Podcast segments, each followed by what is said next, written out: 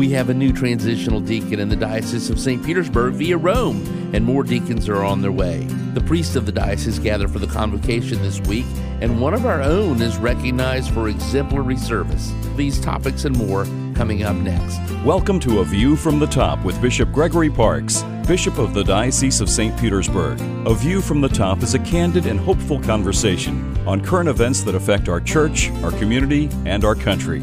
Now, here's Bishop Parkes and the General Manager of Spirit FM, John Morris. Welcome home, Bishop.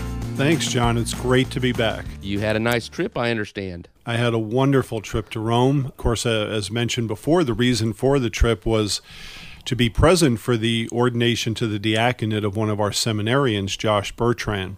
Josh has been studying in Rome. He's now in his fourth year of studies and was ordained a deacon at St. Peter's Basilica on Thursday was a, a, very joyful liturgy. And boy, Josh was uh, just very much at peace and, and filled with God's love that day. Now, I noticed there were a handful of other priests from the diocese. I'm assuming that they were sort of classmates with him at one time or friends? Mostly friends or uh, priests that know Josh or have had some influence maybe in his vocation and his discernment. They were there. So there were several of us. I think our, our diocese was well represented in Rome this week, as well as Josh having some family and friends there of his own good. And then I talked to a couple of our uh, priests, and uh, some of them it was their first time to Rome too, and and they talked about, shared with me, uh, of course, off mic, a little bit about their experience. Yeah, it's uh, for the first time when you go to Rome, it, it can be really awe inspiring. You know, the first time you see St. Peter's Square, first time you go into the basilica there to St. Peter's and uh, approach the tomb uh, which is why that basilica is built where it is, because that's where Peter is. Mm-hmm. To be able to see the successor of Peter, uh, Pope Francis, today uh, at his or give his weekly audience on Wednesday and listen to his words, and uh, then to visit the other historic churches and basilicas in the city, John, and of course to enjoy some some good pasta, some right. good wine, and uh, some good pizza. You know, I'd be remiss if I didn't ask. You probably didn't have a one-on-one audience with the Pope. Not on this visit. Um, I will be returning to Rome in February, and I think we're going to talk a little bit about yeah. that. But uh, will be going back for our ad limina visit, and we'll have the opportunity to speak with the Holy Father at that time. Uh, I've had the, the great blessing of, of meeting him a couple of times already, so I look forward to seeing him again. Uh, explain to our listeners, and I think we've touched on it last year when we were talking about the uh, uh diaconate, transitional diaconate ordination for uh, now Father Ralph Delia. He's still over there as well studying. Why is Zach studying there? Well, what makes him, I'll say, different than the other guys that are here uh, on the east coast of Florida? Well, sometimes men are asked to do their theological studies in Rome. They're invited to do so by the bishop. You know, they, they might have a propensity for language, you know, uh, because where I went to, to university in Rome, the classes were taught in Italian. So you really had to kind of be good with languages to understand what you were being taught. But what it is, is, a, is sending men to Rome to study there, it's a connection between Rome and the Holy Father in our local churches, our local dioceses. And it's good for us to have that connection, that sense of unity with Peter and the successor of Peter. I had the, the great blessing and privilege of, of studying there for four years myself, and I know uh, it's benefited me in my priesthood. Now, you have a biological brother who's also a priest. We mentioned before, Father Stephen in Orlando. Did he study in Rome as well? No, he uh, did his theological studies at uh, St. Vincent de Paul Seminary in Boynton Beach, which is uh, down in Palm Beach County. Okay, all right. And that's where most of our men are. Most of our men for our diocese and actually in the state of Florida, as well as some other southeastern states, uh, that's where they do their theology and their formation to become priests. And it's a fine, uh, fine seminary. We had a, a tremendous hurricane, devastating hurricane hit the Bahamas does the Bahamas have a seminary, or do because they're so close to Florida, do we have men coming to our seminary? Yeah, so uh, no, they don't actually have their own seminary there in the Bahamas. So they would send their seminarians to other seminaries, uh, most likely in the United States, although they, they could go to Rome as well. Sure. In fact, one of the bishops that I met in Rome was Bishop Brevard, who is the Bishop of St. Thomas in the Virgin Islands. And he had a man being ordained a deacon with Josh Bertrand on Thursday. But they also could send them to St. Vincent de Paul or to other seminaries in the United States. I was talking with uh, one of our diocesan priests here at the convocation yesterday. he was opining as we were just talking about church things. He made the statement that the church today has lost some of that sense of transcendence, I think is what he called it, in, in some of the architecture. And I and I said, well, when I go to like Washington D.C. to the Basilica, and you see the side chapels and the big ornate cathedrals, that brings you back home, and Rome certainly has that. It has an abundance of that, John. And you're right. I mean, there's uh, something about walking into a, uh, a more traditional style church, maybe a little bit dark, you know, and maybe the smell of incense in the air and the stained glass windows, the architecture. All of that helps to draw your mind, your heart, and your soul up to God and to, to have that feeling of that transcendence of going beyond this world and, and touching uh, God, you know, and, and being in His presence. So that that maybe is something that we we do occasionally lose with uh, a more contemporary architecture of some of our churches here in the states but also i mean always remember in a catholic church the lord is there That's right. he's in the tabernacle he's present in the blessed sacrament so uh, regardless of the building if the eucharist is there the lord's presence is there Amen to that.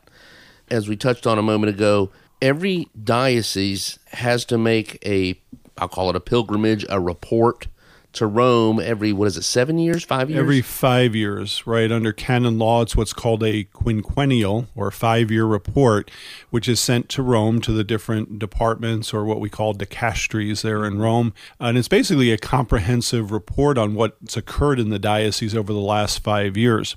gives a lot of statistics, but also a narrative about the life of the diocese, the trends, positive things, concerns that may be arising. And that's sent about six months in advance of myself as the bishop meeting with the Holy Father and meeting with some of the heads of those departments at the Vatican. Uh, so they have a chance to read the report, maybe to formulate some questions or observations.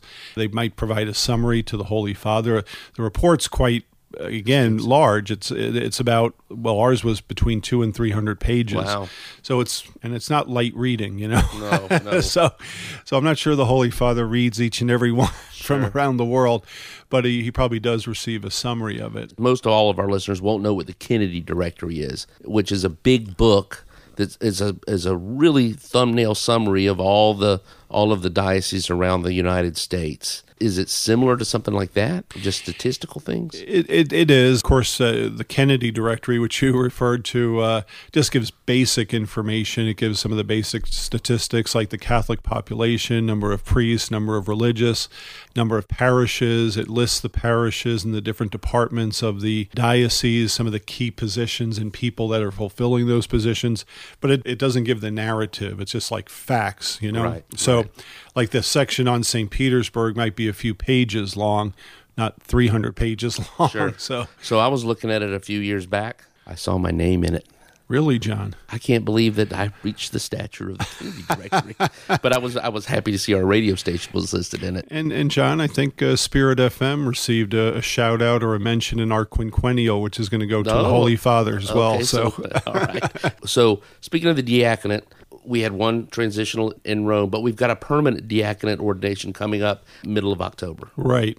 A diaconate is one of the orders that we receive or that God calls us to. Uh, and there's two different forms of that. One is the what we call the permanent diaconate because it's more of a permanent state of life. Those that's for either married or unmarried men who feel called to be deacons but not to be priests. Of course, a married man in the Roman rite cannot be ordained a priest. So, um, but he can be a deacon for the remainder of his life. And then we have what's called transitional deacons, which are men that are called to priesthood, but are ordained first to the diaconate and spend a period of time, usually anywhere from six months to a year, uh, serving as deacons before they're ordained priests. As you mentioned, coming up, uh, we will be ordaining, I believe, eight new permanent deacons for our diocese. Each one of them is married. Uh, they have families, they have careers, but they have felt the Lord's call to serve in the ministry of the word and, and ministry of charity and service in our diocese and in their parishes. I happened to have breakfast the other morning with Zavi Castro and Father Anthony Eustick, and we were talking. I said, "Now, you're both of your dads are deacons." I said, "Was their diaconate instrumental in your becoming a priest? And they said, in fact, no, we were already in seminary when they decided to go in and study for the diaconate. Okay, so maybe it was the opposite, so it may right? have been. Yeah. The, I said, well, isn't that interesting? Yeah, it sure is. But, you know, it, I, I think the point you're getting at is that very often with vocations, uh, the home environment, you know, the, the example of our parents and relatives, you know, sets a very good foundation for discerning a vocation or even encouraging us to consider that God might be calling us to be a priest or to be a deacon. And, you know, I think it also shows that even parents can learn from their children and be inspired by their kids as well. Exactly, and can grow uh, in their faith. You know, the parents can grow in their faith and relationship with the Lord through the example of their children. A deacon in the church is a little bit different than maybe a deacon in a Baptist church or something. What can a deacon, what is a deacon allowed, and what is their general role in a parish? Sure. So a, a deacon is uh, primarily a minister of the word. So they proclaim the gospel at Mass on Sunday and during the week. Uh, they can be given the faculty or the permission to preach, so they can give a homily at, at Mass, uh, again on Sunday or during the week. They assist at the altar. So when the priest is celebrating Mass, the deacon will assist with the preparation of the gifts, with the bread and the wine, and also with other parts of the Mass, of the celebration. But that's a, a very public expression of what they do. But they're also ordained to charity. So they do charitable works. They are called to serve the poor, to visit those in prison, uh, to serve in different catechetical or teaching ministries within our parishes. So they do a wide variety of things, some which are seen and some which are a little more behind the scenes. Deacons are ordained for the diocese. They're not ordained for a specific parish. So, um, you know, the eight men that'll be ordained to the permanent diaconate here in our diocese will each be given an assignment by me, by the bishop. Okay. Many of them will be returning to service in their parish, but at some point they could be asked to go to a different parish if there's a need there. Maybe you have a parish that doesn't have any permanent deacons but yet has the need for them. We could assign somebody there to assist the priest with his pastoral responsibilities. If someone's interested in maybe pursuing or finding out more about becoming a deacon, they go to our our website, we do have a diaconate office. We do at the Pastoral Center. Uh, Deacon John Alvarez is the head of that office at, at our diocese, and you could find his contact information through our website, dosp.org. And we, matter of fact, speaking of websites, we just redesigned it. we sure did. I, Teresa Peterson and Maria Mertens did a great job. Yeah, I invite our listeners to check it out. It's uh, I think it, it, came out great. It's beautiful. It's very dynamic. It's inviting, and it kind of just leads you into what you're looking for. It's like, what are you searching for? You know, it gets you right there. So, again, that's uh, www.dosp.org. So please check it out. And we're recording here at Bethany Center today. We're in the midst of the convocation when this finally airs at the end of the week. The convocation will be wrapped up. So far, what are your reflections on it? Well, for our listeners, uh, convocation is a, it's an annual opportunity for the priests of our diocese to gather together with each other, as well as with the bishop, and, and we meet for several days. We take some time, we step away uh, from our, our day-to-day responsibilities as, as parish priests, uh, as a bishop, to kind of get away for time for prayer, for fraternity, and for learning those are kind of to me those seem to be the three key elements of what a, a, convocation is about. So we pray together. We pray you know morning prayer together evening prayer. We have mass together which is kind of unique for the priests of our diocese to all be together to celebrate the eucharist with the bishop it only happens a few times, you know, throughout the year. And then we usually bring in a, um, a speaker or several speakers to give a presentation on a relevant topic that will be useful in our ministry. And this year they come from Dynamic Catholic. Yeah, from an organization called Dynamic Catholic. Some of our listeners may be familiar with the, the founder of that, Matthew Kelly, uh, who is a uh, very, very well known evangelist and somebody that really has worked hard for, for decades now to, to try to spread the faith and to bring people back to the practice of the faith. And uh, so the topic that we're, we're talking about this year is courageously spreading the gospel which goes very well with courageously living the gospel, which is our diocesan vision. So, courageously sharing or spreading the gospel uh, is what we're talking about this year. And specifically, how do we as priests equip the faithful of our parishes, the people, to be what we call missionary disciples, to go forth uh, to proclaim the good news through their lives and through their words. And, and, and invite others to, to follow the Lord and to, to have a close and personal relationship with Him. So that's what we're focusing on this week. Some of our listeners may recognize Dr. Allen Hunt, who has been a guest on Spirit FM, was the other morning when we had our live broadcast from here in Scott Landry, both from Dynamic Catholic. I want to talk with, uh, Mr. Hunt. He was talking about maybe the four habits of a successful Catholic prayer, study, generosity, and faith sharing. And really, it's not up to the pastor or the priest in the in the parish to go out and evangelize. It's our role as people in the pews to faith share and form those little communities within our parishes. Because when two or three are gathered, there I'll be also.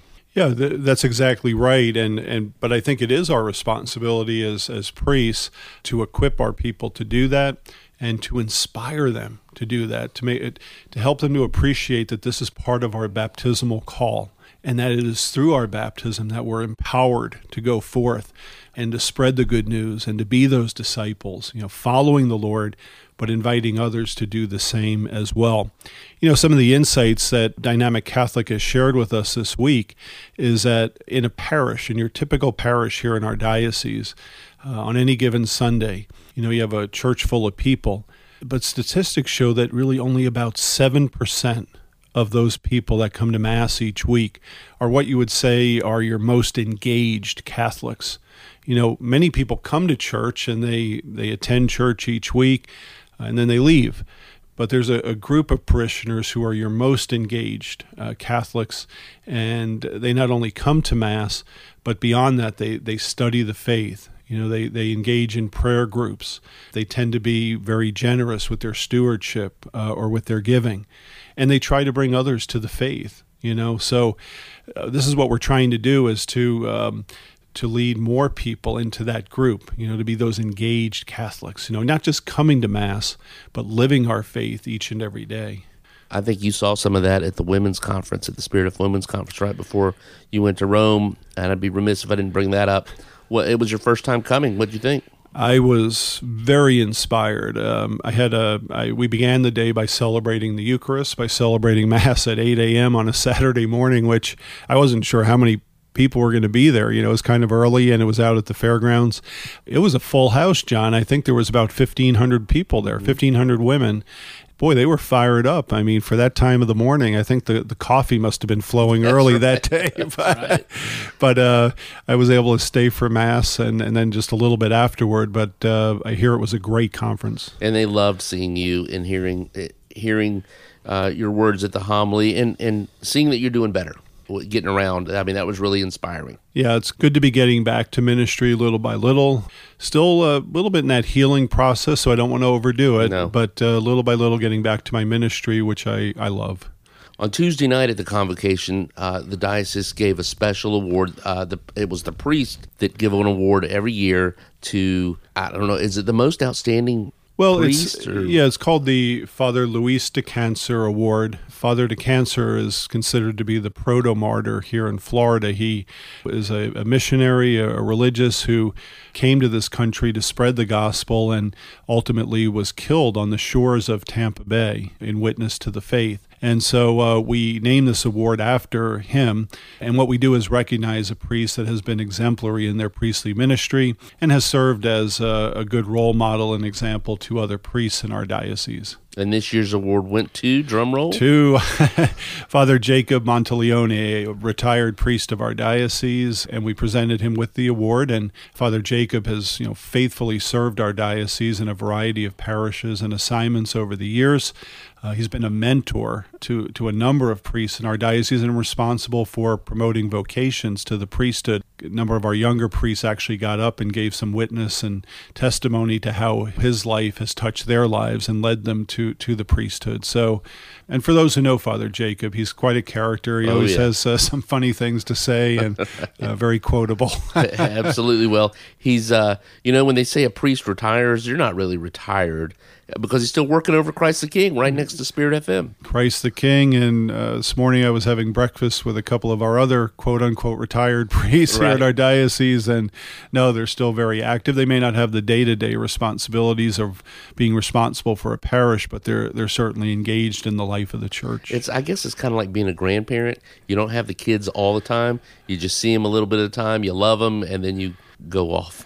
Hopefully, uh, though, John, sometimes grandparents get the kids all worked up and then leave. hopefully, that's hopefully that's not the case with our retired priests, but but they are a uh, a great blessing and a great witness here in our diocese. Well, Bishop, as we uh, wrap up our program today, would you lead us in a prayer for continued inspiration and to go out and courageously live the gospel?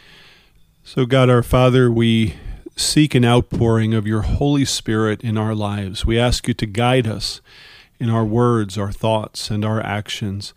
We pray that you may give us the courage to live your word, uh, to live the gospel, to spread the gospel, the good news each day in our lives. And we ask all of these things through Christ our Lord. Amen.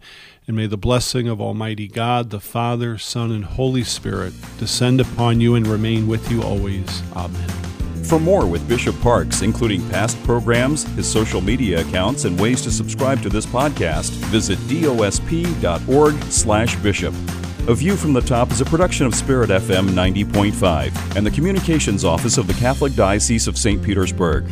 A View from the Top is made possible by the annual Pastoral Appeal and listeners like you. Thank you for your support.